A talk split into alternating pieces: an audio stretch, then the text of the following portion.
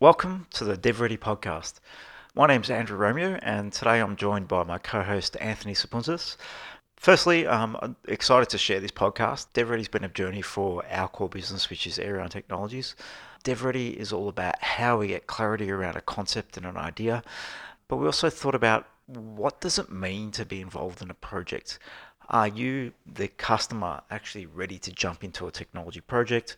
What do you need to know before you do this? If you're a non tech person, what are the gaps that you need to actually fill in to work with technology teams, to work with advisors, and to work with providers to actually get you to an outcome that you're looking for? Now, in the end, you may have a great idea uh, within your business, or it might be a startup or something that you see as an opportunity to make a difference or an impact. So, what do you do now? How do you validate that concept? How do you validate that idea? How do you ensure that you're delivering what your customers actually need and want? Once you're then at that point, how do you ensure that the technology that gets developed, made, and built for you is actually following the outcomes that you need and going to allow you to scale out that product and deliver value to your customers long term? Today, we're here and joined by Judy Selmans. Judy has been on a journey since back in 2011 where she first investigated what it might mean to develop a product that actually helps her business. Uh, she runs a marketing firm and basically looked at how could we actually establish a piece of technology that allowed us to survey and question people within rooms. So bringing people together, basically think of it as a form of Slack. So you bring people into a room, talk about a topic, and do some market research and surveying around that. Now, that technology went through a number of iterations. Through this podcast, you'll learn about some of the things that you um, learn across that journey, what went well, what didn't, things to avoid, and things to actually focus on if you're looking to jump into a technology project. Enjoy the podcast. First and foremost, love to learn a little bit about your background and um, where you sort of come from, and then how you got in, involved in Engage for Insights and what that yep. journey looked like. Too easy. So, you know, and I was thinking about myself, and I think really what for me is that I'm just a born marketer. I have always been excited about this journey of finding out what motivates people, what innovates, you know, the innovations that you can bring in that excite people to go on a journey of uh, buying your product or whatever. Mm-hmm. So then that's really driven all of my entrepreneurial journeys in in in the uh, in my years, which have been a few.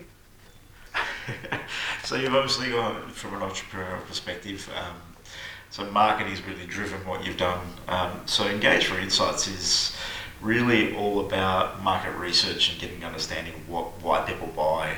So can you tell us a little about what some of the services you do and you offer? Know, it started off yeah, sorry. And it started off as, as market research, but the more we look into it, it's actually more about marketing. And and I guess this comes from it started because I was a research manager at a major re, uh, media company some years ago. And part of my role was supplying quality data that the product team could use in their decision making. So clearly, the information I was getting to them was critically important for those decisions. So as part of part of that role, we were, uh, of course, these are the days when there's a huge amount of money in budgets and stuff. So we do it mostly on the phone and and face to face, unlike today's online technology more. And then we we um, I my my job, was of course, I would listen in to the phone surveys, and I started to hear boredom in people's voices. You know, they really care less about what we were asking them and yep. what responses they were giving us.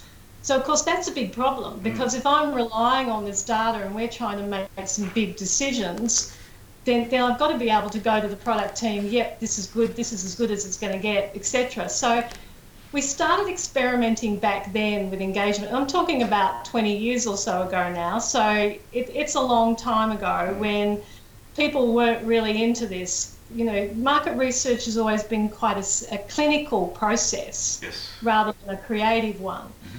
So we we experimented a lot with. I bring the team together. We talk about how could we improve this problem, and we come up with some ideas. We'd implement them with the team. Then we look at the you know the findings again, and then we experiment a bit more. And in the end, we just developed a bit of a technique that brought you know increased the intention the attention to what we were doing. And we made it more about the respondent or the person. Mm-hmm. so you know I hate even calling them respondents by the way because they it's are a clinical term right?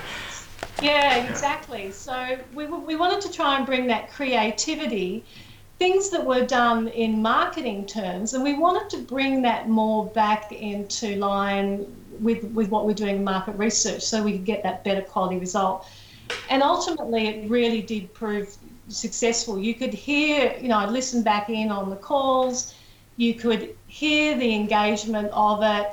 And look, if you always get the odd person that, that's clearly not interested, they don't want to be rude. So I always gave permission for our interviewers to go, hey, thanks, that's the end of the survey. Wow, that was quick, wasn't yeah. it? You know, and go, that person's not interested. And, and I never penalised anybody for doing that because I felt that was better for the quality anyway. Mm. But the point was that this journey took us on was that there's no way I could be involved in boring research ever again. I could never do it. It, it just didn't make any sense to us. So it really did start the journey that has become an adventure, of course, in developing software, and, and which I know we'll talk about, and and uh, and making it more about the people. You know, yeah, Engage for Insights was born. Oh, very, very were those um, surveys uh, voluntary, or were they paid people?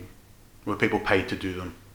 No, you know that that was uh, in, in traditional, no, surveys were never incentivised in the old days. So, uh, and we we actually started introducing that 20 years ago, and we, I know we were one of the very first to start doing that. So we started doing um, prize draws, movie tickets, and those yep. sorts of things, which of course we had access to being a media company. So mm-hmm.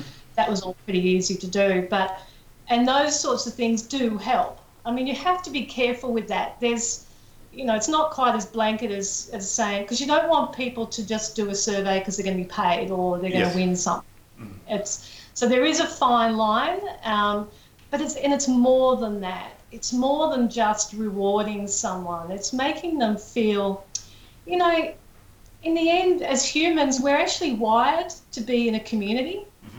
We love to be involved in things. We don't we don't want to be isolated and that is actually one of the problems we've found with, again, surveys as such, and something that I'm still got in my head that I'd love to create one day is making it more of an engagement and more more community based. Social media has highlighted that in a big way. Yep, the influencers have their own little communities, and that's another avenue you can drive through th- things through. Yeah, we yeah. Um, had a client who we used to work with. He used to tell us about some focus groups that he'd go to, and you go to three, four a week, change his name, and just get the fifty bucks from each one. So I can only, I can only imagine the quality of data that some people can provide you.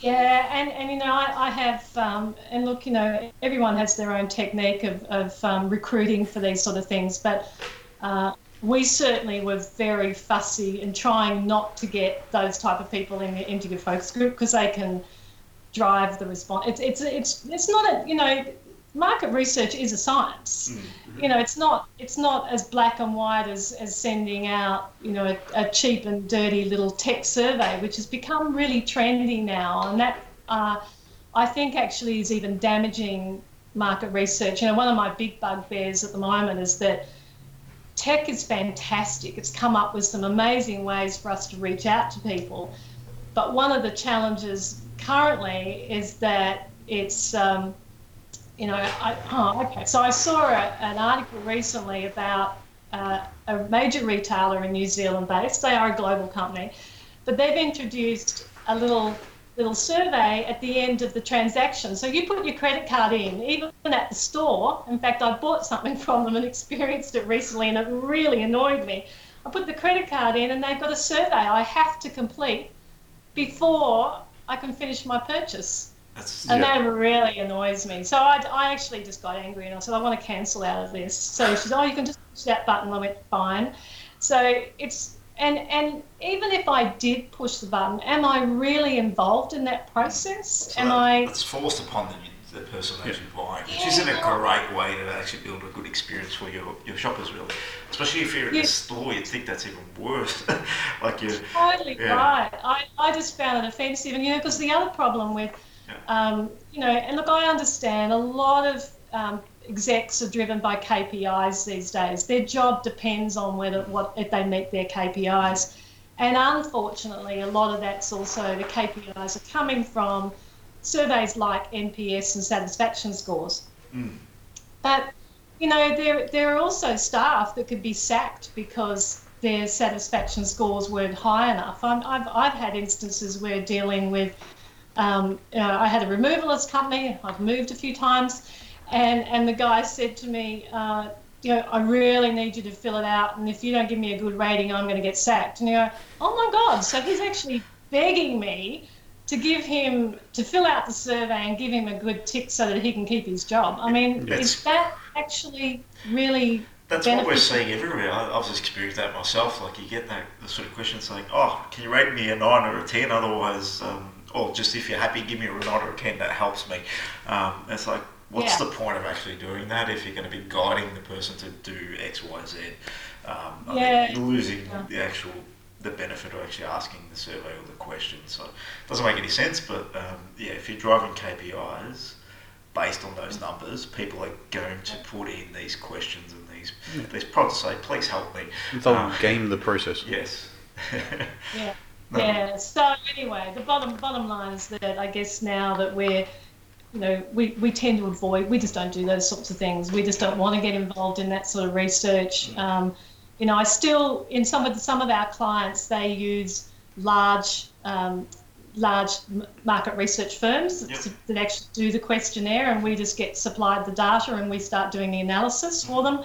And I have to say, every time we just about tear our hair out and go, oh, why would they even ask that question? And you can, I can actually, because I, I do a lot of open-ended evaluations, so it's one of the jobs most people hate, but I actually really like it because I get to read and I'm laughing the whole time. I'm reading these crazy comments that people make, and, and you go, oh, look at this, this is crazy. But you start to really form a story, and that's actually what's really critical in our marketing now is is it's all about stories. It's about the story you unearth from the data. It's not just numbers. If you can find the story, find the real understanding and passion, then you're in a completely different wavelength with your clients and, and you're opening whole many new opportunities that you never knew existed. Okay. Yep. So the story helps guide the innovation moving forward and what they uncover for their new, new outcomes and goals. Absolutely, yep. yeah, so absolutely. You talk a lot about fun um, and creativity in your research and your surveys. So, um, I want to sort of pare it back and get more of a better understanding of that. And then you've obviously built some technology around that sort of aspect of it and how you're driving yep. that through. So, take us a little bit on that journey around what fun means and how do you make some it more examples of what fun is, and then we'll, yeah, we'll into yeah. that. So how does it become more engaging for yes. people? Yep, yep. No, so so thank you for the question because it's uh, and and it's actually not a simple black and white question. So uh, or answer rather. It's it's uh, it starts from every single interaction you have with your audience. So if you are um, if if you're sending out, I, let me put it this way: if you're a marketing person and you're sending out an EDM, yes. you clearly you're not going to put something that's not directed towards the target, that's not in their language, mm-hmm. that's not about enticing them to read your message and get involved in your business. Yet, if we send an invitation via email to for research, we all of a sudden get clinical about it. Okay. And get it. And I actually even read, um, you know, like things like. Uh, actually did one. I haven't got the example sitting in front of me, but I got a an email, and I'm going to pick on a couple. I could pick on any number of businesses, and they all say the same thing. But the one that stuck in my mind is LastPass. I did a free trial with LastPass, and they sent me at the end of the free trial. I didn't upgrade, um, and because I had the free version anyway, and it suited my needs. And and I they sent me an email saying, uh, you know, thanks for giving LastPass a try uh, can you do our survey to help us? Mm. And I went, why? And there's no, there's no buy-in for you, right? So yeah, like, yeah, and so you know what? It comes from there. So to make it fun and engaging for people, you start by the first invitation. Mm-hmm. Now, he could have turned that around. He could have even done a little cute little video from the founder, and it could have been, Hi, Ju-. the first he didn't even attention it to me. He said, Hi there. Yeah. Well, okay. no they know who I am because I signed up for a free trial and they emailed it to me. So, firstly, it sort of said, Hi, Judy. Yes. Um, this is basic EDM stuff, Yeah. right? And I'll guarantee you that in their normal marketing communications, they would never ever have done that. Mm. But for some reason, there's this separation that market research has to be technical and clinical and not creative. Totally the opposite. You know, in some of our um, media clients, we had some real fun with the invitations. And, and of course, with media, we've got some different opportunities than what many small businesses have, but it doesn't mean you can't be creative. So, one of them used a comedy writer. And oh my God, the letter, the invitation was so funny and so on, on target. It was it hit the nail, you know, like it, I can't even repeat it. It was real bro language, and so you know, it, it was And, and totally from- there when you think target. about it from that perspective, it is you are looking to engage those people, right? So if you look at an example of against the LastPass, that's the general way it's been done. So what would the engagement numbers be like if you go and do something a bit more creative and fun?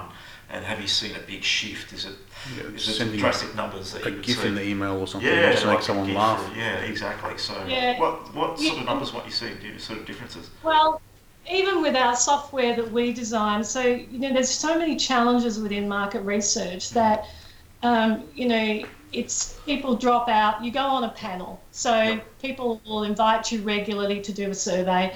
And quite frankly, after a few, you're pretty over it, unless you're making money, like you mentioned with your first friend who's doing focus groups. Yeah. So, you know, unless you're just doing it because it's part of your job, Yes. um, and most people don't, by the way. They're getting a little couple of extra bucks or whatever. They might the odd chance to win something. So the point is that there's nothing in it for them. So your dropout rate of panels is substantial. Mm. The other problem that is is pretty big for the industry, and clearly for businesses, because if you're not getting the right data, then you know that's in the end it affects your decision making, is the fact that so many people don't complete the survey. So, you know, another example last week, I got a survey from a, a, a supermarket chain here. They're using a very big global company to run the software program. I'm very aware of it. Um, and they talk about doing things that are engaging and community based. I got halfway through it and I thought, this is boring. Mm. It's nothing, and I and I'm very I'm open minded, and and I try and put myself in the shoes of, of the people doing it, because I, I think that's really important, and that's part of the UX of, of software design too. So go to the same place, right? And and so I'm I'm I'm a great one. Test stuff on me because I'm super super critical, and and but I'm not abnormal, you know. So this is what happens: is that people get halfway and think, "Oh God, I'm over this. How much longer?" And and you might go, "Oh, I'm only halfway. Oh Lordy, have I got another ten minutes to waste, or do I even want to waste another minute of my time? What what's in it for me?" So if, even if you get to the end, so drop off is a huge problem. Um, so when you take into the consideration that maybe one, five, ten percent, depending on how lucky you are, open your email to start with. Yeah, Then it's not a big number, is it? Yeah, no, it's Yeah. not. We're not talking huge. Yeah, that's right. So, and if you've got a time frame on it, if maybe you want to do it, you know, on a, you know, in LastPass's example, okay, so they've got at the end of the free trial, they obviously have a standard email that goes out to everybody within three or four days of completing, get them to fill out a survey. I mean, I could actually visualize the exec meeting. We're not getting to turn around to premiums quickly. Find out what's going on. Send out a survey. Mm. You know, and so they patch together. You know, one of the quick tools that you can get online. Put out a survey. It's it's yeah, and, and it's all about them. They haven't given any thought at all into what you're going to get out of it or the people experiencing it. So when it comes to answering your question about what makes it fun, it's a package of things. It's that. It's thinking about. I love thinking about gamification. Okay. So, you know, using what gamers do, hmm. and they're getting better and better at it. So you can use some of the things that they've learnt in gaming. How have they managed to keep people using the software? Mm-hmm. How do they get them to go on to the next level? What, how does it feel when you're playing a game? Are you on your own in isolation or are you part of a team playing it? And there's some really cool things that, because I, I confess to the world now that I do play the odd game on the phone. And, yeah. and yeah, I, I, but again, I like to, I like to do it and I'll go, oh, how have they done that and why are they doing that? They've obviously good stats behind that.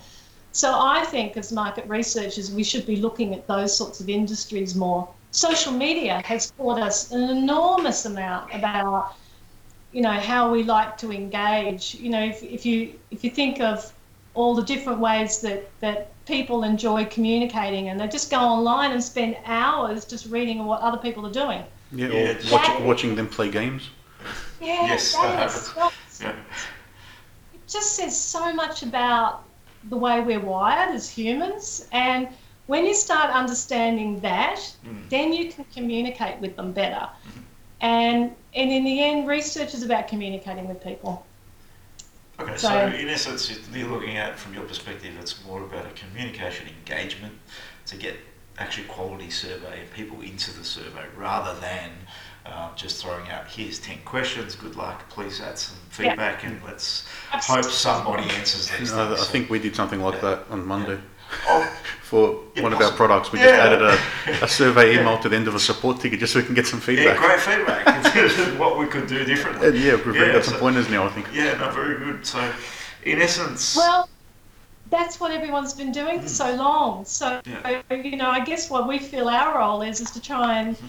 tell people that just please stop doing that because one, it actually does you no favours at all if you send it to people that actually like you and, mm. and think of you. So, another thought process. I remember a business guy once saying to me, the most the, the lasting impression that your customer has of you is the last impact. So if you're if you've had an interaction with them, mm. they've maybe done business with you, that you all got on well and all that sort of stuff, then you go and send them a survey.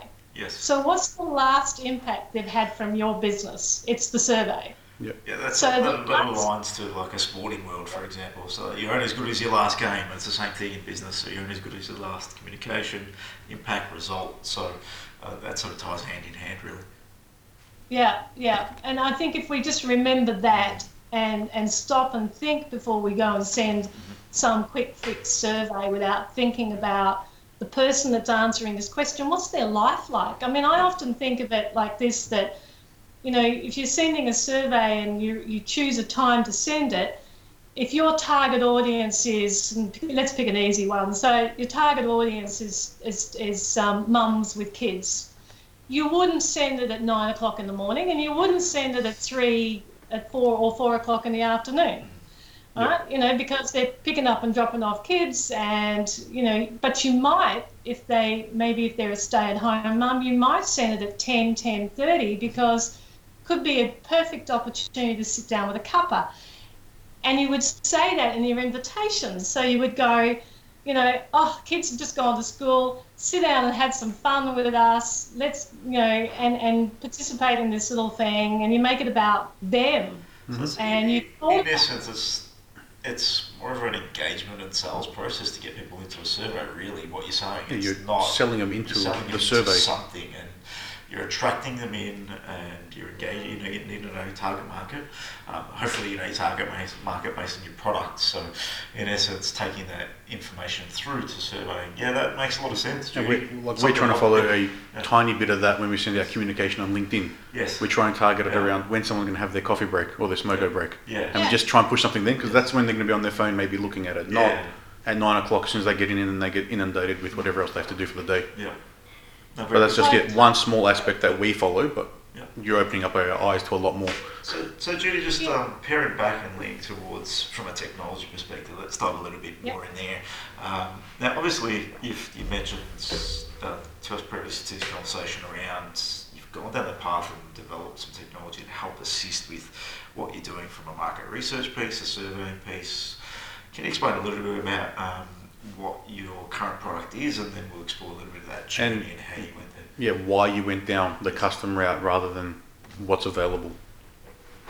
so basically, there was nothing else available. You know, we we um, did look around at, at we looked around at a whole pile of different options, but in the space that we wanted, we felt was right for where we wanted to go and the insights that we wanted to gather, which was more of that community-based stuff um, and and making people feel engaged.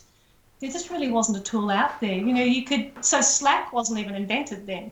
Yeah, so not much um, back in 2011. That no, so yeah. very very early days, and I remember the first development team. We I went to see a guy who built a website for. I mean, I knew nothing about this, right? Yep. So you just have this idea in your head, and I remember a friend of ours said, "Dream big, Jude. You can create anything these days." So you know, you do you start, and I'm a creative, so it was yes. really easy to dream and, and think big, and uh, and then. Um, so I went to see this guy who developed a website, and he just he just shook his head and he went, "Way over my pay grade, Jude. No, okay. no, no way." And he was he was really sweet, and he said, "Oh, it'll cost you at least a hundred grand," and and like. By the way, if it cost us a hundred grand, I would be just kissing the sky. Delighted just that sort of thing. um, but but it was, uh, you know, so that was our first experience. And then someone else we met introduced us to a, a de- another development company in, in Adelaide. Yes. And really nice guys. And they got really excited. And because we, as I said, we were pretty much talking about developing the first Slack at that stage or a version okay. of. Okay. Um, and and everybody was talking about it. Everyone was because this is before Messenger. You know, there just wasn't the technology. So uh, I remember they decided they would try building it with Node.js, and they gave us the rationale behind it. So they, at the time, said we could do it as a fixed bid, which was really crazy now that I know all about this stuff. I know that you guys would just be freaking out. That's how most things were done. It was let's see what you want to do. Like you said, the industry has basically evolved, um, and everything pretty much into the 2011 was fixed bid, waterfall model. Let's scope out something that's maybe six months of work, 12 months of work, and uh, hope for the best. Yeah. And that's yeah. really and where the industry started, and it's obviously evolved from there, but you obviously walked right into it. Yeah, and the only other way you're going to get changes happening is start raising change requests and pretty then get much, yeah. add on costs on top of that, and then that just upsets the customer most of the time. Yes. Uh, absolutely. But, you know, I guess, again, because we had no idea, so we're complete novices, and there's not even much online that you could search mm-hmm. for, for how to do this thing. And so I, I we actually had a friend who was pretty high up in Nokia at the time as a, as a U-Butte tech, and um, uh, he um, he just he just shook his head and said, "Oh, it's wild."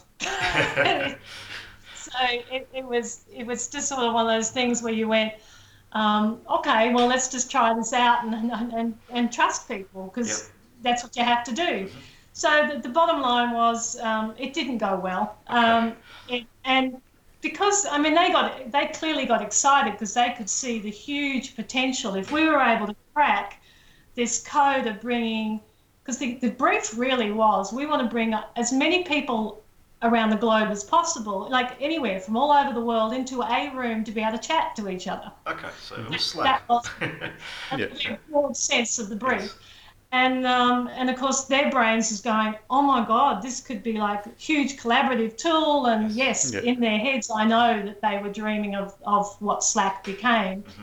Um, and uh, but you know, for the 100, 137,000 they quoted us. Okay three months later, we had nothing, and we'd gone through all of that 137,000, and we still had nothing.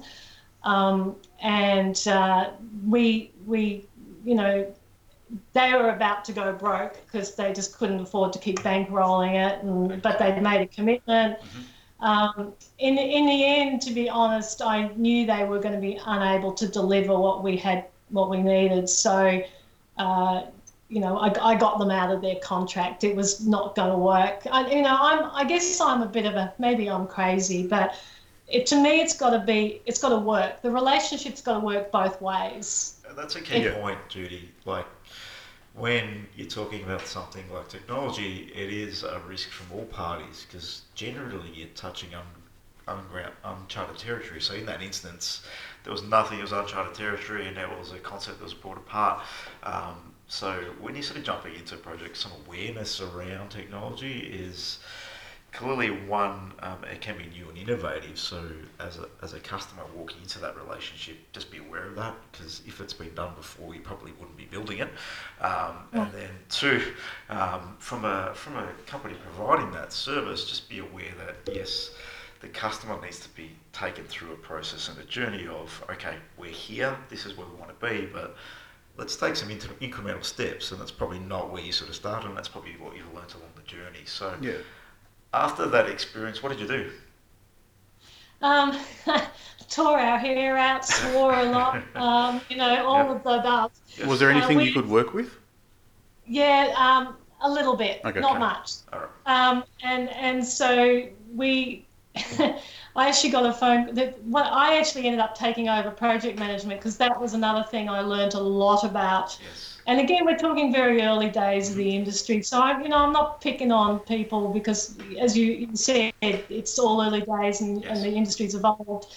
But um, one of the guys that was one of the key engineers, coders that was working on it, I got on really well with him. And he, I only heard it was going bad when he rang me from the car, from uh, first thing in the morning, and he said, I'm just ringing you from the car park of my new job. Oh. And I went, WTF, like, huh? Uh, oh, God. That's a great way to start the morning. Yeah, and he uh. said, I haven't been paid in a month. Oh, shit. Okay. And um, I just can't survive. I've used up my savings to try and keep working with you and, and with the company he was with. But, you know, in the end, I can't. And I said, oh, no, no, no, I don't work that way. So I paid him for a start. Okay. Um, so I don't. I just don't do that. I just don't feel like that's. You know, again, people may call me crazy, but I just don't do that. So, um, and then I employed him um, because he'd already taken a full time job, which was a bummer because mm-hmm. had he come to me first, yes, I would have said, "Oh, well, that's easy. Just come and work for me," you okay. know, and, and we'll together. yeah. But um, he'd he'd not been paid. He'd gone through all of that, and and out of desperation, gone and taken another job. So he started working with us after hours to try and work it out. Uh-huh. Um, as I said, I think I might have mentioned early on, we used um, Node.js, which was very new at the time. Yeah, it would have been early in 2011, yes. Yeah, so, um, and, and, and just didn't hold up for us. You know, we, we, uh, we got it to running an experiment, okay. Um, but during the, the, the process, it just kept falling over, and oh my god, this is just too stressful. You know, just don't need the stress. It's got to work, or it doesn't work. Yep. yep. So, and um, uh, then we nearly walked away from the whole thing, thinking this is going to work. And then uh, I tried really hard to ring. You know, at that stage, I, you know, again, it's naivety in my experience. So, you know, I rang a couple of companies, half done code that didn't work. No way in the world were they going to touch it. Yeah, that'd be everyone would be weary about that. Yeah, there's there's obviously yeah. that. Uh, so, what are we uh, getting ourselves into type thinking. So exactly, yeah. absolutely. So, and and um, clearly before I, I met you guys, so it's uh, but you know I we did actually start working with a development team in Europe. Yes. Um, in fact, in Latvia, and my husband's of Latvian descent, so that okay. was somewhat drove it. Yes, yes. Uh, Sometimes what, it's what we know, or who we know, and not what we know. So, um, yeah, that sort of drives the decisions you make. So, yeah. It, it, does in the end, and, and I guess because we had relatives in Latvia, like, you know, I looked at India and you know Asia and things, and and um, it just felt, I don't know, it just didn't feel right to me. It's okay. probably yeah. the way I can explain that. Uh, and again, without experience, I thought I'm struggling enough to get someone in Australia to do this. Why would I go to someone I can't understand. Yeah, going in uh, blind makes it just taking a step back. So, how long did it take you to get to this position? So, you've obviously developed the software, not working, got on uh, this guy working after hours. This, would be about over 18 months. So, so this 18 is, months. Okay, so you come to the decision yes. that we need a team, and we've gone to Latvia now, um, and we're exploring yeah. this. Okay. So, it'd be early 2013. Yes. And yeah, yeah, because so you, I, I try not to add it up. Actually, it's been a bit of a scary process. But I, and all through this, I kept going back to to you know my partner in, in life and business, Eric, and I'd say, "Are you sure this is what we actually want to do?" Like you know, and I'd send him off to do another business case for me. So I guess this comes back to one of my marketing and business background is that you know I, I need to know is there a market out there because we talked to businesses about it, but it was so new and so foreign that they just go, "Wow, sounds interesting." You know, in the end, that yeah, that yeah. was all I get. Did you actually and, have and the so, people there to end up using it at the end of the day?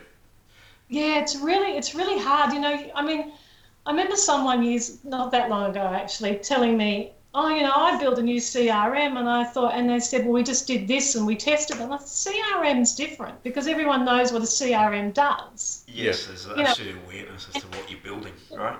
Yeah. yeah. So, and if you're going to a niche market within a C with a CRM, well, that's easy. You just go to that niche market and go, what do you need your CRM to do? Well, actually, quite frankly, that's that's shit easy. Excuse the language. yeah. I, I would something that simple.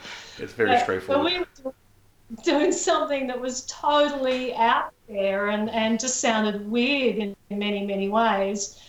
But we kept reading blogs and, and stories from people that kept saying, uh, oh, you've got to reach, you've got to listen and talk to your customers. And, and, and then they'd be asked, well, how do you do it? Oh, um, not really sure. Just, just, just go and approach them in the street. You know, you can get a survey and stand there on the street corner or in the shopping centre and you go, oh my goodness, there is a better way, guys. There must be a better way than that, right? People still do that, and yeah, it, they do. it doesn't work. I don't know how many people have to knock back when I'm walking around.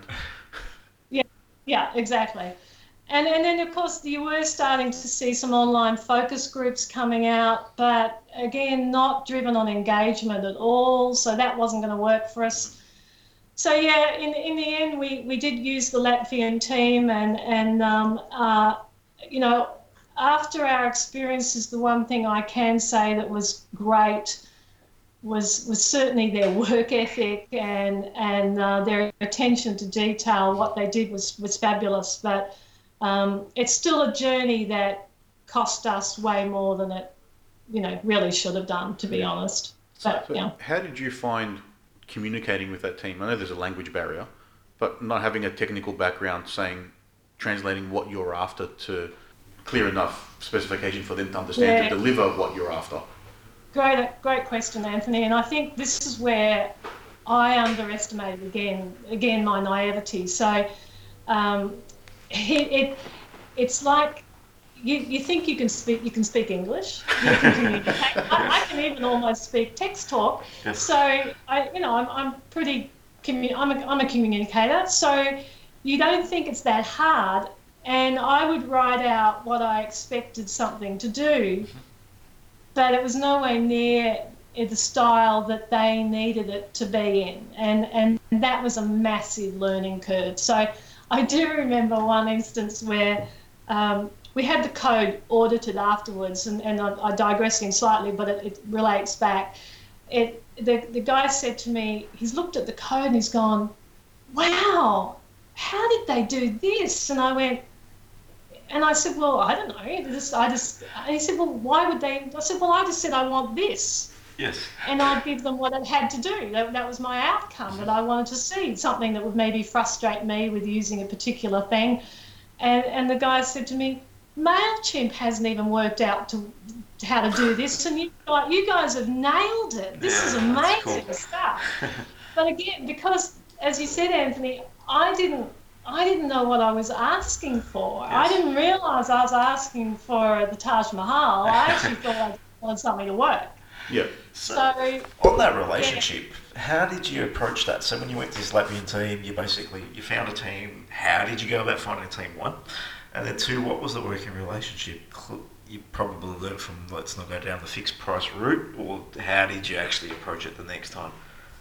Yeah. So.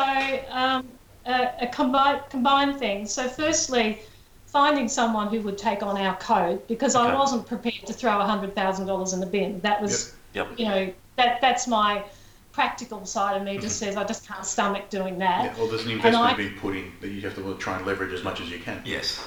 Yeah, yeah. But what I guess I didn't understand, and if I understood now, is that you could use the learnings from that and in fact make it better. Mm-hmm. And that is, I think, one of my one of my bigger mistakes. So mm-hmm. I paid them on an hourly basis to fix the bugs. Yes. Mm-hmm. With what we currently had. Yes. Now that ended up probably costing us another hundred thousand dollars. Just to fix bugs. Yeah. Okay. Just to fix it. Yes. And in the end, it was still Node.js and didn't hold up. Okay. So, so we ended up having to throw it all in the bin anyway yep. and okay. start again.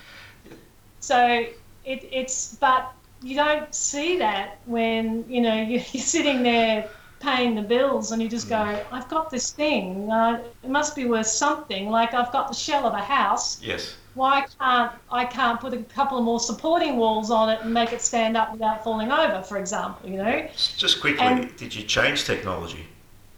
We did, yeah. yeah. We actually went to Angular in yeah, the end. Okay. So mm-hmm. um, uh, we kept Node for some aspects. Yes. So, um, uh, you know, we, we did actually we successfully got money through the R&D in Australia and uh, because what we were trying to do was so new at that time, as I said, there was yeah. there was nothing like it. So, but that doesn't help when you keep and, and of course R and D. If anyone's gone through the R and D process, they actually want you to experiment and fail. They like failure. Yeah, they appreciate so, that. That's what R and D is all about. It's you learn from it's it. An, you start with a hypothesis. We can yeah. do this. This might be able to happen and then you drive yes. and learn. And then what learnings do you take, and then how do you reframe the next outcomes that you're trying to achieve? Yeah, exactly. So going through that, and I think that you know, so there were some challenges of using an offshore team, and, and one of them was was certainly the you know the R and D process in Australia, having a team that understood that process better in Australia. I think again, mine. I've, I've got the most amazing degree now that that I that's cost me a fortune, but.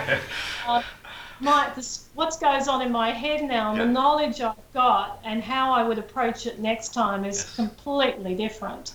Um, I, I wouldn't hesitate to use the findings and ditch it and start again. Mm-hmm. You know, yeah.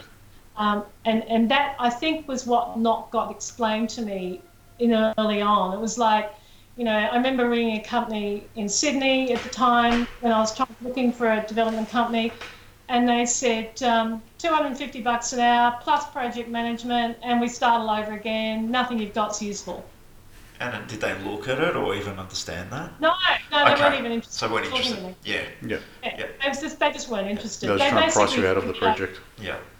Oh, yeah. that's probably the mentality, and I I don't appreciate that mentality because in the end, you're someone that's looking for help. You're, you're, you're looking out for help, and people come to you. and It's like, how do you guide them? So, like, we're approached from time to time with the same sort of thing. It's yeah. still happening today, Judy. It's not just you. You did this uh, in 2011, and the scary thing is, it's still happening. Yeah, today. we've had three people in a similar situation in the past month. Yes, so it's pretty scary to think yeah. what's going on in the marketplace and they haven't had that experience that you've had, so they're basically going in with the same blinkers on, thinking, okay, yeah, this could be easy. Let's put a hundred grand into this, and uh, we'll get a result in the end. And they don't really get anywhere. And then even from a development business approach, getting someone else's code is always going to be a hassle. Yeah, it's a challenge. You yes. don't know what it's done, how they did things, what their thought process was, especially if there's no documentation behind it, which there rarely is. Yes. Trying to understand how to piece it together, that's yes. a process in its own, and it's another project before the project actually has to start from our end. Yeah. So not having a company even looking at what you'd had is probably, yeah, just not interested. Um, but yeah, it's still happening today where people just ignore, from a development perspective, just don't want to get involved in that rescue project, which people coin it, um, and don't want to help. So, in the end, I think it's. I'm curious I'm curious though, Andrew. Is it is it because you know, from your perspective, sorry, I'm turning the interview back the other way. No, that's fine, yeah. From, from, yeah. from your perspective, yeah. is that because, um, you know, you look at some people and and you decide that oh, they're not really going to have what it takes to make this happen. I mean, have they not got the commitment within themselves or the company, or well, why why would you not? Why would you turn back? why, why would you not help people through the process? Is it, is it too hard? Or? I, I, even my, from my perspective, there are instances where some people are just not open to going down the barrier of the education, so they, they don't really want to take on the advice, and sometimes it just becomes too hard from perspective of, okay, you've gone that, like in a great example, I can give you about a month ago, I had a lady approach us. Um, she got a few quotes on a project, um, ended up 80, 100 grand mark, right? So she went down that path already, which and had a conversation around that. She ended up trying to do things on her own accord, put about 15, 20 grand into it. So she found someone who Yes. would do it for Yes. 16, 17,000, Yes. something like that. Yes. And she went with them instead of the people that then provided Yes. An $80,000 quote. So Yes. already there should have been some red Some flags red flags going coming off. up, right? And then It's a quarter of the cost. Yeah. there's no, and then she's coming to looking for help, and they're not willing to take on any advice. The advice that we gave was, okay, let's just get a grip on where your current project is, what we can keep, what we can't, and get an understanding of that. And she's coming from a perspective of, I want this, this, and this done, and this is what I, this is the time frame I need it done by, and it's basically the terms are pushed forward. So And I it's think not it's the even a list of around things to work on. She said, Yes, I want uh, feature corrections. yes, And that was how she defined it. yeah, yeah. So Okay. It can't get any more Yeah. open ended than that. Yeah. So Yeah, you know, interesting. When I when I, I met someone a couple of years back, and she was uh, she'd appointed you know, some development team to, to do an app for her, yes, and uh, and so she was dying to pick my brain on on you know obviously my journey and Yes. how I could help her, and Mhm. and I started laying out a few ideas, and she's sitting there, and her eyes are getting broader, and she's just going, starting to. I could see the panic rising yeah, in her. because there's so many unknowns. She'd already lost 40k, or well, Yeah. put 40k into it. Yep. And I just, you know, it's, you know, we've just talked about, well, come up with a budget that you're prepared to lose. Yes. It doesn't, because, in, but, but also understanding exactly what you're talking about. Maybe we should write a joint book. Yeah, Um, potentially. there's plenty of information here. We could tackle it from both angles. And then they could take the other angle. We've had a um, a group out of Singapore that are developing a product overseas that have approached us recently, um, and they've been open to advice because they can see that what's what they've done is not working. They understand the Um, limitations. They don't know anything about tech. They don't know how to manage the project. Yes. They know that they've got challenges, and Yes. we've come on board as an advisor to Yeah. help them But- with the process. In essence, you've got to be prepared to walk into a relationship Yeah. and help the person or the, the company for what they need. Sometimes, like in business, we just throw people our services and what we do. Um, in essence, they needed just someone coming in and just helping them frame a project management at this stage. Yeah, so the developers that they're working with, let's continue down that path because we don't know what we don't know right now. Um, Yeah. and we'll assess it and see how it plays out. Try and manage And the if process. it is untenable, that's fine. We'll look at another angle. But if we can make it manageable work, that's probably the place that's going to solve the problem right now. So, in essence, it's we throw on our services to people generally as businesses, and that's probably a mistake that businesses made, and we've done that in the past where we Yep. said, "Oh, we don't do that. We do this." But the realization is the customer's on a journey and they're in a place where they're stuck. And the problem we're trying to solve here is how do we get them to the next step?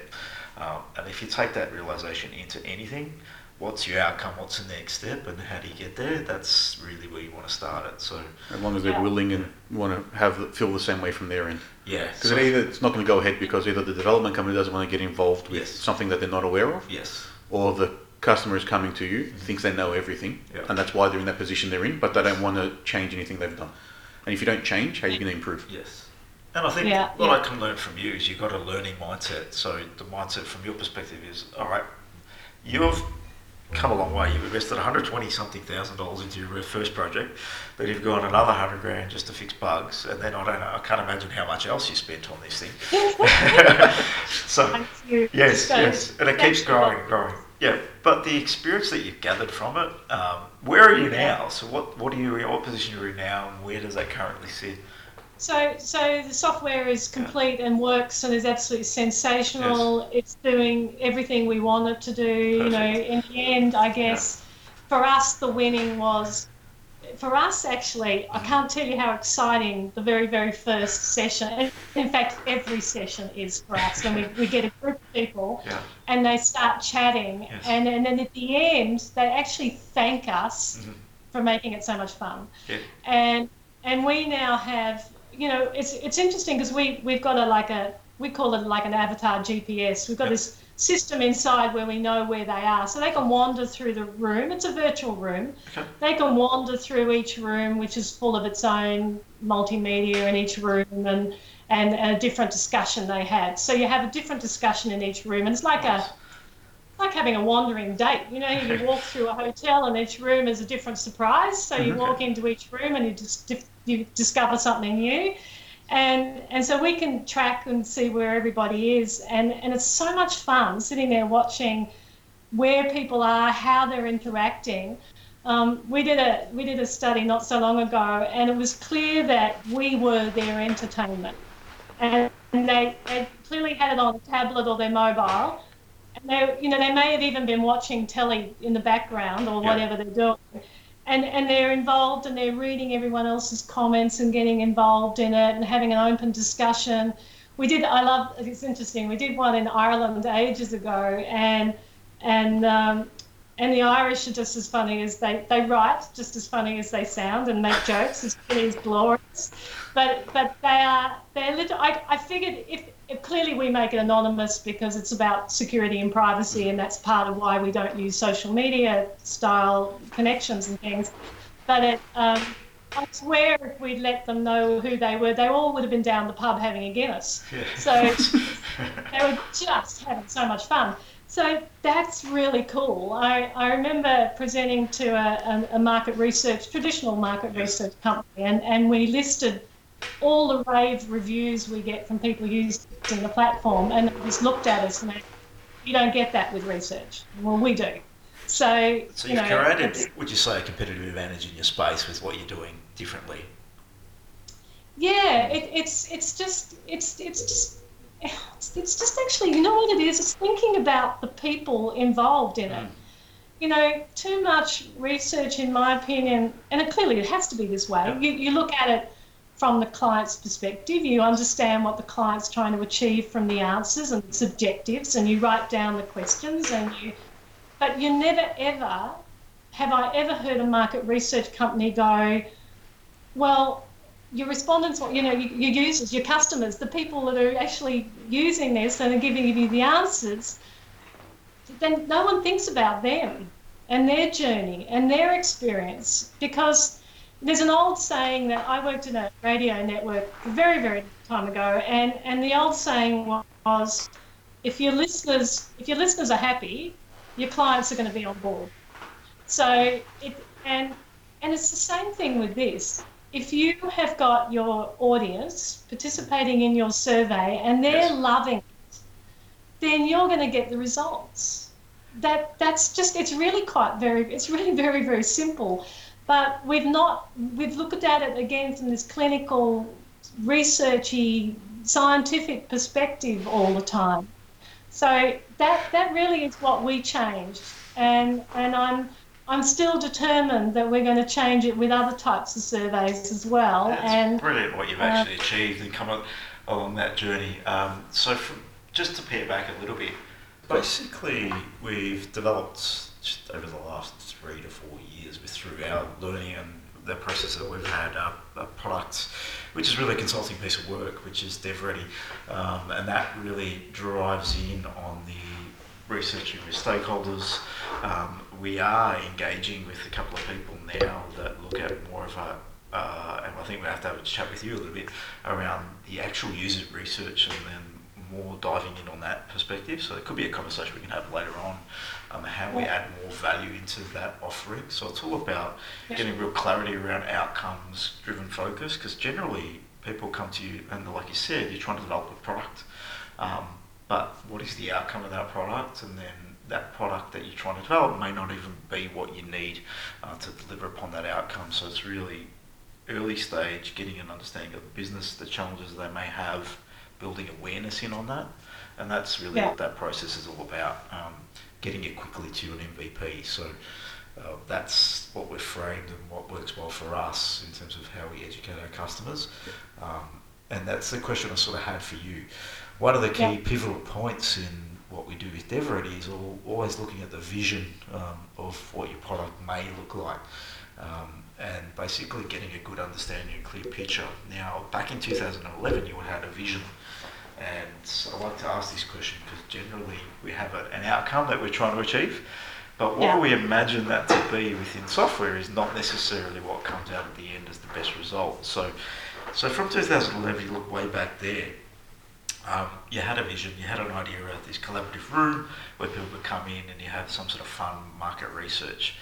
Where you are today, um, how would you describe the differences and the learnings that you had through the journey from where you, you thought you'd be to where you are now? Yeah, yeah. I, you know, I think um, I wouldn't say polar opposite, Yeah.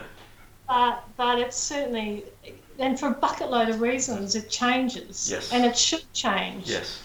You know, I, I actually really like the Slack story, and, and I know that you guys know this, but because they were developing some completely different product, and uh, it didn't work, and then they they'd actually developed Slack uh, as a way of communicating within the team, and then they turned that into a product. So you know, Yep. consequently, that rest is history. Mhm. But um, and things do change, and Yes. you you change by, uh, I, I guess. Um, a simple example would be when we started, MailChimp wasn't very good.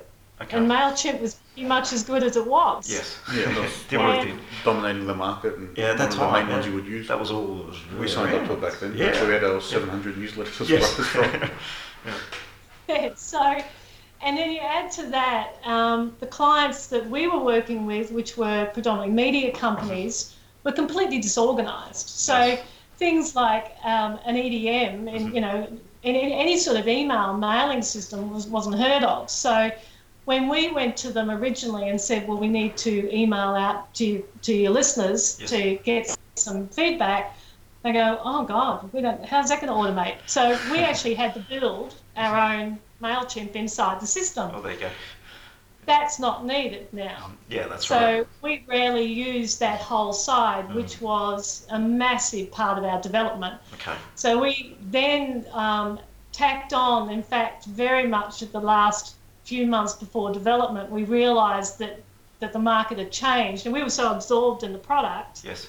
that you don't see what else is going on around you often. So, um, and we realised that you know since we'd started this whole thing, things have so much changed. So we actually now um, developed an iteration of it so that you could access the room via a URL, and um, and made that whole thing so much simpler. And and with Zapier integration as well that we had to introduce so that it could hook into whatever system they used, whether that's you know Keap and and um, HubSpot or whatever it is. Yeah. So it's that that changed completely. Yes. The the actual guidelines, the actual room, the virtual room that we used didn't change very much.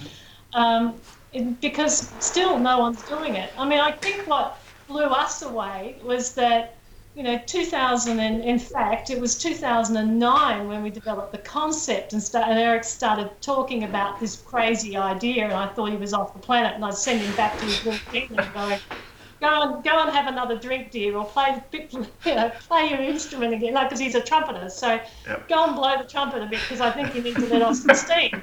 It's gone a bit mad in there. So um, and so I, but then you know a couple of years later, and he, he wanted to keep going with this concept, and and we really thought this is a no-brainer. This is so so obvious that someone's going to beat us, and we kept thinking, oh, one of the big guys will get in there first, and so that was did form a big part of our process to market at the early stages because Okay. it's not patentable. It's an idea. You can Mm. copyright anything, but you just change a few things and anyone yeah, can do it. That's exactly right. That's why we have 2,500 CRMs these days. You Exactly. There's not much you can do. Yeah. So would you say Yeah. the objective never changed? Your outcome. Sorry, would, would you say your outcome never changed? What your core outcome you were focusing on, what you want to No, live it didn't- didn't. It didn't. No, because really, in the end, what we were looking for was a place that, you know, people could gather to talk about a brand Yep. as part of the brand's Mhm. team Yes. and and enjoy the experience. And that's that's exactly what we started with, Mhm. and that's exactly what we ended up with. Yep. And ironically, we're still the only one that does it with engagement. Okay. In so- its But the That's way it's been cool. done has changed over time Yeah, and so leveraged with in new essence, technology. where I'm sort of leading that is your vision and your big picture is where you need to start your product from. So what will change is all the functionality around it. So when you're developing a product, and probably you can give me sort of your feedback on this, my sort of thinking is like anything, we need a goal, we need a vision, we need an objective. If we don't have that and we've just got this functional driven development, we end up in going out no man's land. So if we start off with a basic goal and picture uh, of what we want, all the functionality to get there may change, and in your instance, it has. So, your email marketing component's completely changed. The technology behind what you're doing has completely changed, but still, you're focused on delivering that outcome, and you've let the rest yeah. evolve and the learning evolve and change the way you've done it. So, that's the learning that I've had and what actually works in development. So, love to hear your feedback and that it makes sense from your perspective. Yeah, I, I, I think that's right. I think if you've got, you know, if your core premises hmm. is, well, certainly for us, you know, our core premise never changed. Yes. But the delivery to market has definitely changed. Yes. It's, it's gone through many, many iterations. And I think that's true for any business anyway. Yes. Because, you know, you're, yeah, and the market changes, expectations change, yes. other technology comes on board other priorities happen in business. And, and so you, you know, I think one of the, the big things for market research and us is that it's seen as often as a nice to have, not a must have. and and our form of research is even more of a nice to have. Now, in our opinion, it's a must have. Yeah. But we've got to communicate that and, and that, that is, you know, it, it comes down to a communication challenge. Mm-hmm uh, and an education challenge. You know, it, because we're so used to just sending out something that doesn't involve the audience. You know, we've we've been quite frankly happy to bore our audience and and to just accept that that's the way it is. So it's it really is educating people. You know, even um, actually, I, I really I really like it's it's so many people say they're customer centric.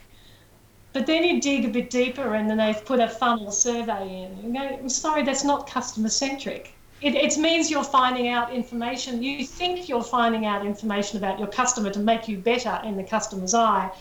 But in the process of doing that, you're upsetting your customer. Is that what you, you know, is that really your motivation? Jeff Bezos said, you know, the amount of startups he talks to, and he said they believe they're customer focused but he said when you talk to them, they're actually competitor focused. And what I mean by that is that they're focused on features. If you are your whole life is chasing to be to have another feature that's better than your competitor, then it's a competitor focus. It's not about that. It's about what are what are the features that your customers are actually using. What features make their life better? Well, how do they use your product? in order to make their life better or their experience with you more engaging and better. So you can't find that information by having a survey. What you're, what you're sort of alluding to there is, and I think the, the world's starting to wake up, and because of social media, we're in a place where customers now and people can actually give immediate feedback on service, on quality of product, and yeah. We've only entered this world recently, so we've only been in it for five, six, seven years. Their voice is really, limited their to voice has been heard. So physical friends anymore. Yeah, so people and businesses are starting to understand that customers are important, but I think your point's really valid, um, where we basically still can be tied into the fact that if we're competing with direct competitors, what can we build to be a little bit better than them? rather than just going direct to the customer and saying, what do you actually need, um, and learning from that experience. But sometimes a customer doesn't know what they need, but that's okay. But just being yeah. around your customers and being involved in what they're doing day to day, how they're utilising your products, like from your perspective, how they're utilising your product within their surveying, within the virtual room, I'm sure you're managing and watching that and learning from that and then evolving the product from there. So you raise a really good point, Andrew, that people don't know what they're going to do in the future. Yes. And and uh, so again, this is where an open, emotional, relaxed conversation isn't necessarily going to unearth what they're going to do in the future, but they can tell you a bit about their life. Yes. So you can when you understand more about your target audience and what motivates them, what drives them, and all the stories, their individual stories, that's when you can start getting creative within a team environment and come up with solutions that solve the stories.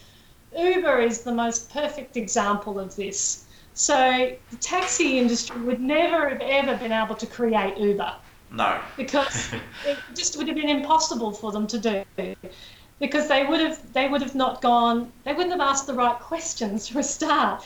They they wouldn't have identified how people are using it. They're just going, or do you like the cleanliness of our taxis? Do you, you know, they would have known those sort of issues. They would have known things like, um, you know, taxi drivers get lost and they end up paying, you know, all those sorts of things that, that we, we know about taxis now. But of course, with Uber, they broke the mold, and, and sometimes it takes it takes understanding, and in an Uber's case, and in an Airbnb as well, those who start, they actually were the customer so they've stepped out because they've gone, why can't they hear me? Mm. Why can't they don't even ask me the right questions? I mean, I, I did a survey um, years ago in another life, one of my entrepreneurial spirits, I owned a pet shop.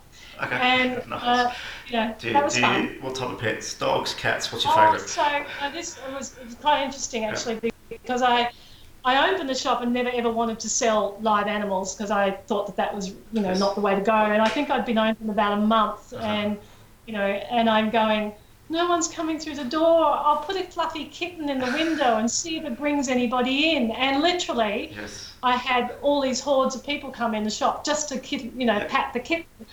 And then a, and a guy gave me then, he had a litter of Shar Peis that he's purebred at, at uh, and he said, do you mind if you try and sell them? So I'd put them in the shop window during the day and he'd take them home at night. And oh my God, the people that flooded in the door, and I went, oh, I'm going to sell live animals. Yes, so, that's what customers yeah, want, isn't it, Judy? exactly, and that's exactly, you're totally right. So, yeah, that started on a whole new journey. The yep. point was I was getting to is I had a survey mm-hmm. sent to me by a local pet shop, yep. um, you know, about six months or so ago. And I, I know what I would do if I had a pet shop still now. I know exactly because I, you know, I'm a passionate pet owner, and I, you know, that the emotions behind owning a pet are very strong. So they're, they're family members, and mm. so looking, caring, the whole, the whole thing is a different thing altogether, and emotional.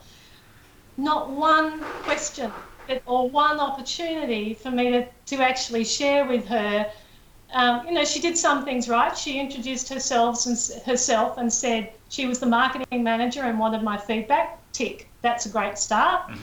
Um, but the, but again, standard set questions that didn't give me an opportunity to explore what I could have. I actually could have given her a lot of insights given my background. Mm-hmm. She'll never know that. Yeah. Um, and, and they missed on an opportunity. Mm-hmm if you have a chat, a casual chat with people, and you then you're more likely to understand their motivations in life. And then when you do that, you could have found out, you know, the, the challenges that um, we, you were facing if you were you were developing the next Airbnb or Uber, for example. And that's but there are so many cases in history, New Coke, so many test cases. Um, of, of doing enormous amounts of research and doing it all textbook right, mm. but still not understanding what the market Actually wanted to do. Okay. Yeah. Yeah, and, and that is a challenge. Um, and I don't think you'll ever overcome that because people don't will never know what they're going to do. They don't know what future tech's going to bring. No they don't know that you know what, what's going to happen in their lives and, and, and what that shapes and what attitudes that changes. Mm. However, if you understand enough about their personal drivers, if you segment your audience and understand the niching of your target mm-hmm. and then communicating with them as a niche, bringing together that form, that community, you unearth a whole pile of stuff. So, what we see in our conversations online are people, someone will say something and then someone else will chime in and go, Yeah, I have that experience as well. And so all of a sudden you have a splinter conversation. Um, and, and we keep it focused on topics. As I said early on, it's like a topic in each room so that you can discuss that one topic. And and that that was a big part. And and it, it does, you know, with with we we come up with new ideas and sparking ideas with our clients now all the time. So you that the customers are part of that and we also involve them in the process afterwards you know letting them know how important their feedback was and what they actually did to contribute to the company's growth and people love that you know well, like everyone likes to be a part of something bigger than themselves really so um, if we can share some more information about our experience and help somebody else I think yeah, everyone likes to talk about their world and their experiences, and if it helps someone else, it's a value, really. So, yeah. quick question for you. Now, if you were to jump on, and you've mentioned you've done this before, where someone that's developed an app or went down the technology path and said, "I've got an idea," um, what would be the first place you'd recommend they start or even think about or look into? So, what would you say?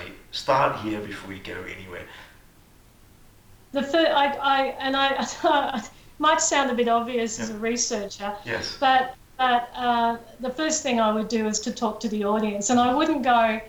I think one of the biggest problems many people do is they might go to their family and friends and say, "I've got this great idea. Yep. I'm going to create. Um, I'm going to get rid of taxis, and I'm going to just drive my car around, and I'm I'm going to pick up passengers and charge them, and I'm going to build a little app so that they can just book me whenever they want. Yep. They'd all think you're insane.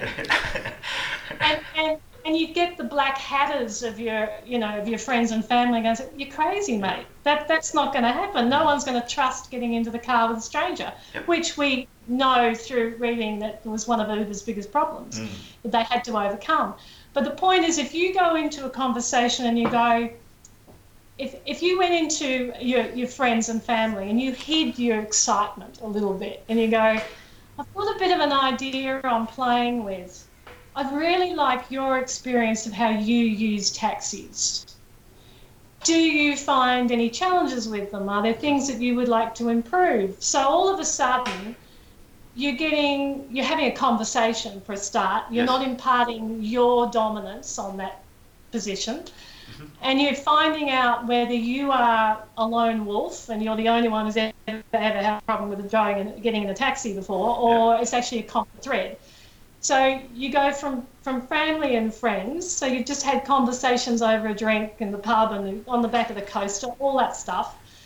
And then you start exploring it and getting it out in a further market you have to find out what the problem is first that you're solving. Yeah, it's the real and, core. What's the root cause problem that you're solving? Yeah, exactly. Yeah. And always keep that in focus. yes. And even within the team, you know, like so many, you know, even if you're a company and you need some procedure software that makes your life easier in the team, even talking to in the team and working out exactly what their issues are, as small as they might sound, understanding those first. Yes. And then solving the need. I, I really believe if you do it that way rather than you getting all head up and excited. Um, and in some ways, that was our fault and our problem. We did we didn't probably do what I do now, um, and and and that was because, you know, people would say to us, "Yeah, it'd be great to be able to talk to people, but when we shared, you know, they, they didn't know how. It was just a blank, well, I don't know, I'm, I'm, I'm just going to send them an email, hope they answer my survey. As I said before, talk to people on the street or whatever. So it, it's, it has been a little bit more of a learning curve. I have a favourite story of the guy who invented the shopping cart. Do you know he paid, he paid customers, people, to push their, his shopping trolley around for two years before anyone would think about using it. So, well, of course, you remember when the day when in um, in those sort of days you went to an old-fashioned counter and, they would load and you it said, "I'll yes. have a jar of Paper that," and a, you know. Yep. So yeah, so we are talking about again early adopter, mm-hmm. you know. So yeah. That's a, that's okay, a lot of so, foresight in his world, basically. Yeah. So on top of doing the research and understanding key problems, key problems, and having that in focus, if someone else listening was going through a similar journey to what you went through or was about to start, what are some of the key takeaways they can try and focus on to try and pick up their overcome some of the challenges knowledge. even Yeah. that you went through before they even get them. Yeah. Um, uh, Just a couple Jeez, points. read my book. I really think I need to write the book. um, it's um, I I think really next time. I actually next time for me, I feel like I could project manage it because I Yes. feel like I've learnt the language I need. But if you've never done this before, you need someone that's that you're prepared to pay, or you get a partner in that loves the idea, that's had the experience in the tech world. Yep. Uh, you you absolutely need that person that can speak the language that understands what MVP really means.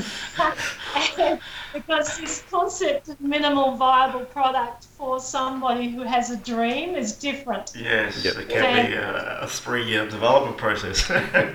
Yeah, yeah. Yeah. And, and and that was certainly something I Yeah. learnt the hard way. Yes. Um, and uh, so I would, I would, uh, you know, as a novice, either have very deep pockets and are prepared to learn, employ someone and be prepared to pay for them, mm-hmm.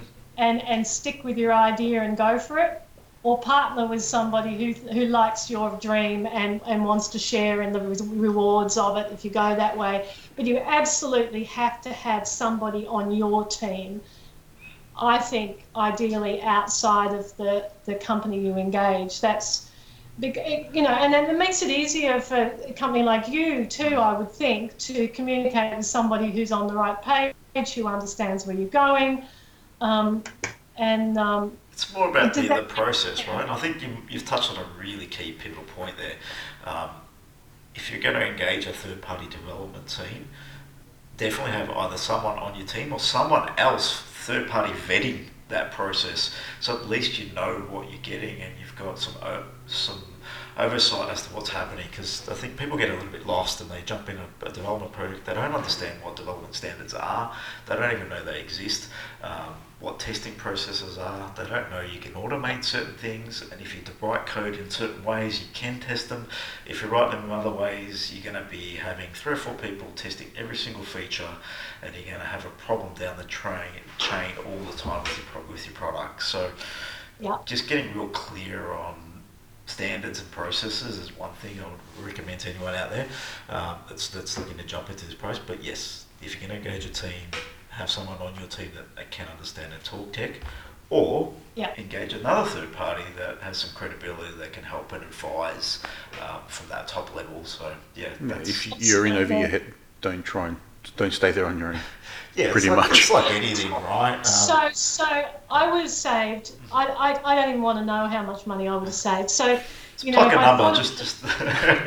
Yeah, look, if, if I um, if I had so of course up front originally when you've got this idea and you've got a you've got a firm budget in your mind, the last thing you want to do is go, oh, I've got to employ someone now that's going to add another thirty whatever you know whatever percent on Yes. top of that, twenty five percent or something on top of that cost, and you go. Oh God! Why would I want to do that? I can do that. Yeah. Yes. I mean, I, I've done project management. I'm not. I'm not. An, I'm, I'm highly organised. I should do this.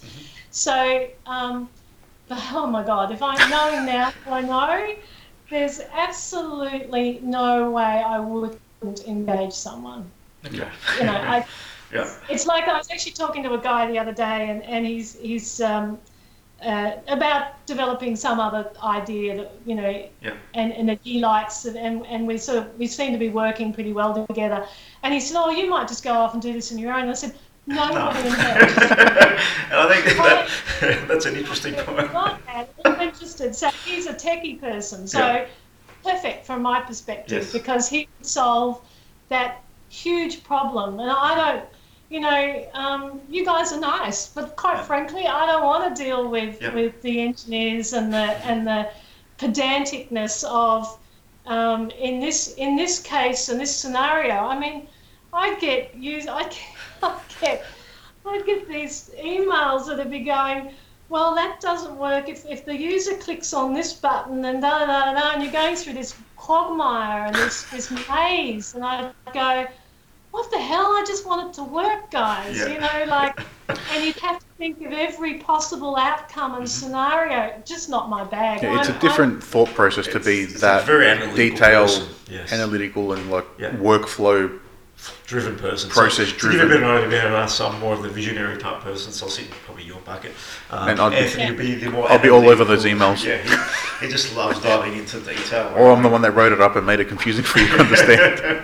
yeah, so But even if you are a process-driven person, mm, it's different in the tech world. yeah, you have to have that technical have knowledge yes. to Yeah, you put it together and know what works, what doesn't.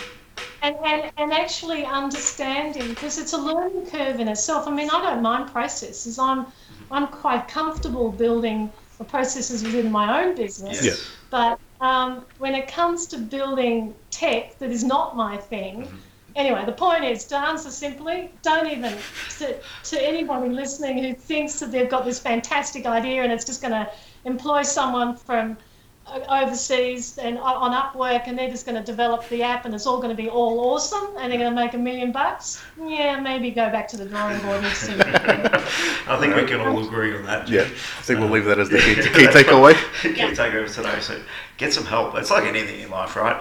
Um, if you want to learn how to, if you you got a weight problem and you want to lose weight, get someone that's going to help you guide that. If you've got a smoking problem, get someone to help you guide that. If you're Yeah. looking to go and educate yourself in a business world, get a mentor. Um, and I think if you look at that from that perspective, if you want to build tech, get a tech mentor. Get someone that's done it been through it. And I think Judy, you'd be a great mentor, or someone that's jumping on board, uh, if that's the world you wanted to live in, um, and actually guide them through what the key channel challenges and pitfalls might be. So, if you're, you're out there listening, um, find people like Judy that would be interested in having a conversation and just sharing their knowledge because just hearing your thoughts and stories will give you a lot of different questions you need to be asking and a lot of different Yes. thought processes that you have to have along the way. Or share this out to as many people as you can and get the word out there on what to avoid and how to do things. absolutely, Because, you know, I, I really do think I get I get quite scared for people that have, have Mm. um, you know, by all means dream because the world's full of dreamers and we wouldn't be where we are without them. And, Mm. Mm-hmm. That's and, right. and, you know, I put myself in that category. But, you know, if just learn from the huge amounts of money I've wasted on not doing it. And you're not the only one.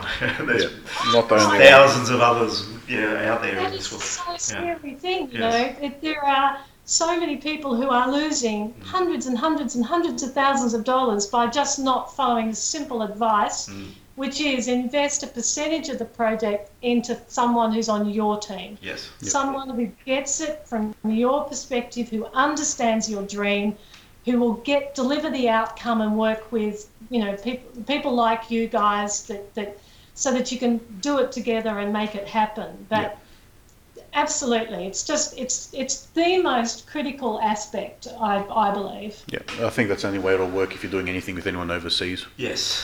Oh, Here you can find a team mm-hmm. that has that people involved. potentially, Yeah. yeah. but I still think But if you're out doing it yourself, Yes. yeah, you definitely need that. There's no other way around you're it. going through a learning curve, and in essence, you're backing your choice. So the team that you choose is really they're going to either be a great team and get you the result, or they're not going to be able to educate you through the process. Um, And you don't know if you And don't yeah, know. we don't learn this stuff overnight. No, so yeah, and experience. We've gone through school and Yes. 11 years of business to get to the point where we understand yeah, that. In terms of education and uni and learning how to code was not really where it all gets learned. It's No, but that's the through technical, projects the and- technical knowledge yes. starts. Yeah, it's a starting of learning, right? So we're always learning, evolving, and our business started out as a business that we jumped in and were developers and we started something, but in essence, we've come a long way, and it's really about the problem, like you alluded to. It's about the the customer in the end and what you're solving for them.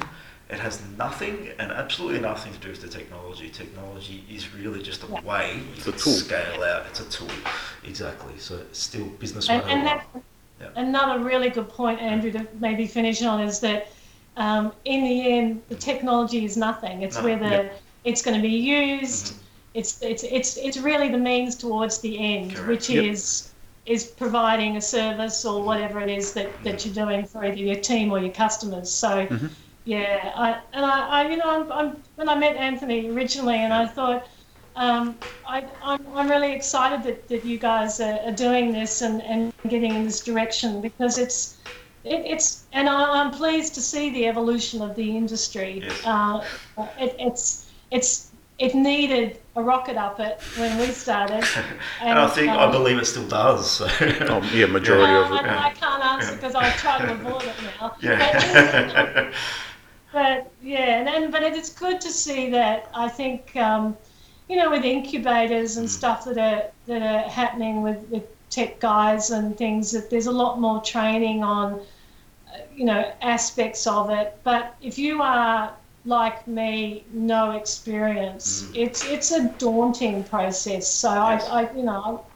It, yeah, it's great that there's options like you guys out there now. Perfect, Judy. I appreciate you taking the time to have a chat and share your story, your journey, and uh, thanks again. And um, yeah, love to learn a little bit more about your market research side one day. So let's have a chat off this uh, podcast and uh, yeah, talk a little bit more. But thanks again for your time. Really appreciate it. Thank you, it. Jude, and have a great afternoon. Yeah, and thanks for the opportunity, guys. No problem. Thank you. Bye.